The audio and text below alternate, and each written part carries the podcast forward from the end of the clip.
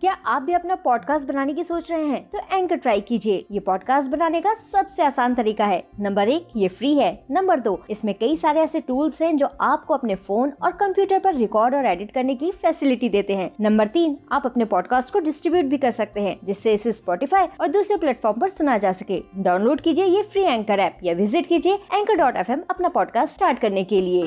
आप सुन रहे हैं स्टोरी विद अनवी जादूगर भालू और शेर का डर। एक बार की बात है, ढोलकपुर जंगल में बहुत दिनों बाद बल्लू भालू वापस अपने जंगल आया। अब जैसे ही सबको पता चला कि बल्लू भालू वापस जंगल आ गया है तो रुस्तम शेर ने मोंटी बंदर को अपने पास बुलाया और उससे कहा कि वो जाकर बल्लू भालू से सभा में आने को कहे। फिर सभा में ही सारे जानवर उससे एक साथ मिल भी लेंगे और उसका हाल चाल भी पूछ लेंगे।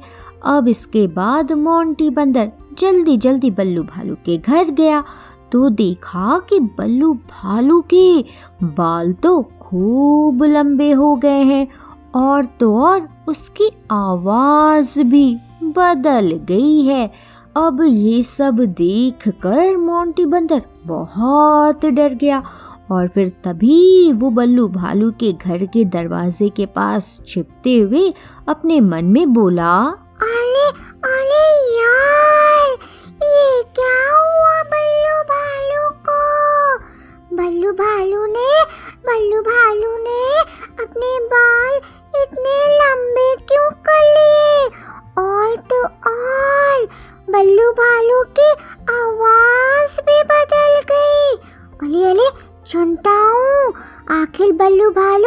बोल क्या ला है? अले क्या बोला बल्लू भालू ने? नहीं नहीं, ऐसा नहीं हो सकता। मैं मैं अभी महाराज के पास जाता हूँ और उन्हें बल्लू भालू का पूरा सच बताता हूँ। अले अले महाराज, मैं आ रहा हूँ आपके पास बल्लू भालू का पूरा सच बताने। और फिर अपने मन में ऐसा सोचते हुए मोंटी बंदर जल्दी जल्दी दौड़ते हुए रुस्तम शेर के पास जाता है और उसे बल्लू भालू के बारे में पूरी बात बताता है। अब तो बल्लू भालू के बारे में ये सुनकर रुस्तम शेर भी बहुत डर जाता है। फिर वो तुरंत मोंटी बंदर से कहता है, अरे भैया मोंटी तुम्हारी बात सुनकर तो भैया हमें भी बहुत डर लग रहा है। ये क्या हो गया हमारे प्यारे प्यारे बल्लू भालू को? अब तो भैया हमें उसके सामने जाने में भी डर लग रहा है। ऐसा करता हूँ कि मैं अपनी गुफा के अंदर ही छिप जाता हूँ और जब तक वो वापस यहाँ से चला नहीं जाता भैया तब तक तो मैं ऐसे ही छिपा रहूँगा। ऐसा करो भैया मोंटी बंदर, तुम भी जल्दी जाओ और अपने घर के अंदर छिप जाओ। और हाँ हाँ हाँ हाँ जाते जाते बाकी सारे जानवरों से भी कहते जाना कि कोई भी तब तक अपने घर से बाहर नहीं निकलेगा। जब तक भैया बल्लू भालू यहाँ से चला ना जाए। अरे भैया, अब जाओगे भी मोंटी बंदर, हम तो चले छिपने। भागो भैया, भागो। और फिर ऐसा बोल कर रुस्तम शेर जल्दी से अपनी गुफा के अंदर जाकर छिपने लगता है और मोंटी बंदर भी सबको बल्लू भालू के बारे में बताते हुए सीधे अपने घर में जाकर छिप जाता है। अब पूरे जंगल से किसी की भी एक भी आवाज़ सुनाई बिल्कुल नहीं देती। तभी बल्लू भालू घर से निकलते हुए अपने मन में कहता है अयो अयो आज हर तरफ़ इतनी शांति क्यों है? और इतने दिनों बाद जंगल वापस आया तो भी अभी तक कोई मुझसे मिलने क्यों नहीं आया? पता नहीं क्या हुआ है सबको। सीधे महाराज के पास जाता हूँ, उनसे मिल भी लूँगा और पूछ भी लूँगा, आखिर जंगल इतना शांत क्यों है? अयो अयो ये तो मेरा जंगल बिल्कुल भी नहीं लग रहा। और फिर ये बोलते हुए बल्लू भालू रुस्तम शेर के घर पहुँचता है और रुस्तम शेर को आवाज़ देने लगता है।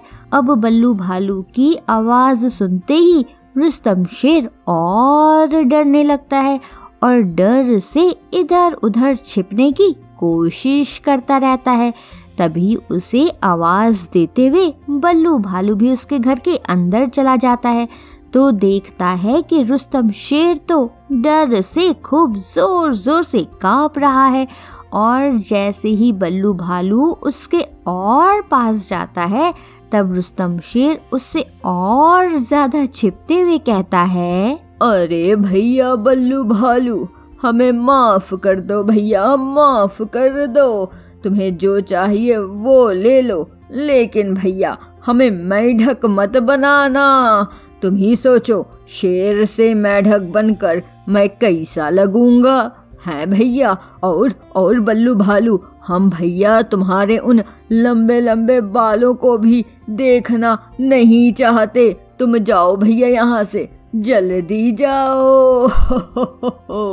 अब रुस्तम शेर की बात सुनते ही बल्लू भालू पहले तो कुछ सोचता है फिर ज़ोर ज़ोर से हँसते हुए कहता है अयो अयो महाराज अब मैं सब समझ गया। पहले आप बाहर आइए, मुझे देखिए। फिर मैं आपको पूरी बात बताता हूँ। अयो अयो और फिर इस तरह से बल्लू भालू के बहुत कहने पर रुस्तम शेर धीरे धीरे बाहर निकलता है। तो देखता है कि बल्लू भालू तो बिल्कुल पहले ही जैसा है और उसकी आवाज़ भी बिल्कुल नहीं बदली है। फिर रुस्तम शेर उसे मोंटी बंदर के बारे में बताता है। रुस्तम शेर की बात सुनकर बल्लू भालू उससे कहता है अयो अयो अच्छा तो ये हमारे मोंटी बंदर हैं जिन्होंने ये पूरी बात फैलाई। अरे महाराज, वो क्या हुआ ना शहर में? वो जू है ना टम टम जू। तो नए साल में मेरा वहाँ एक प्रोग्राम होना है।